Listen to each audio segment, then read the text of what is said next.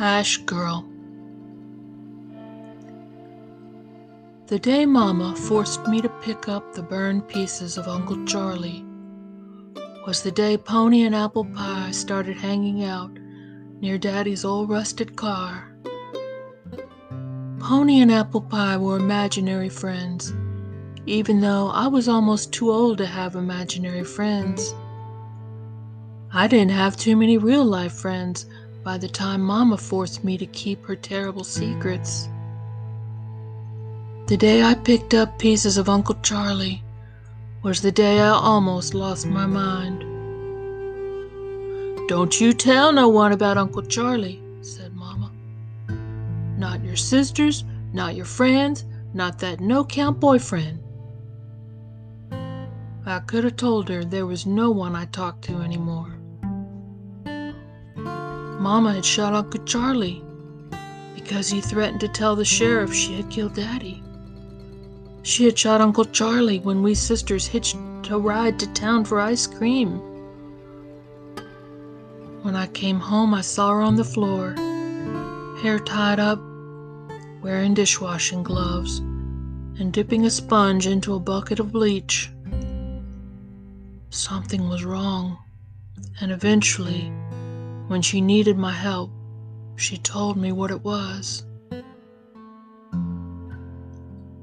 Uncle Charlie was the best man Mama had ever been with. Well, that is, except Daddy, of course. Uncle Charlie was Daddy's brother. And there I was one day, picking up pieces of him, mostly bone and teeth, and scattering these pieces in the woods and all over to help hide Mama's crime. All I saw for days were black spots. All I smelled and tasted was burned flesh. Once, before Uncle Charlie disappeared, my younger sister Mercy stood up to Mama and told her she would tell the sheriff on her, would tell the sheriff her mama had killed Daddy. Mama had one of her boyfriends drive the two of them out to a field. The boyfriend pulled a shotgun on Mercy. He would have killed her. Except Mercy snuggled close to Mama real quick, so he couldn't shoot without hurting both of them. Mama held her and stroked her hair and said, Oh, don't you hurt my baby now. Mercy said that for a minute she believed Mama wanted to protect her.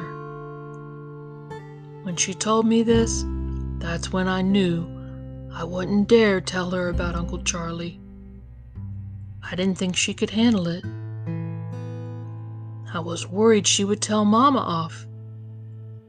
Then Mercy might get shot and burned, just like Uncle Charlie. Apple Pie and Pony kept me accountable to Uncle Charlie's ashes. They kept showing up in my dreams, in the yard. Ooh, girl, like you at a barbecue, said Pony. And he and Apple Pie high fived.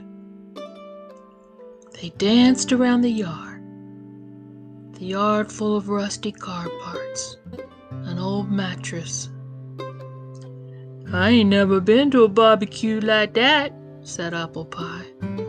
Where the sauce?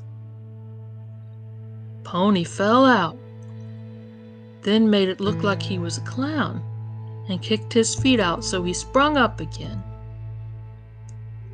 Chef gonna lock you up, little ash girl.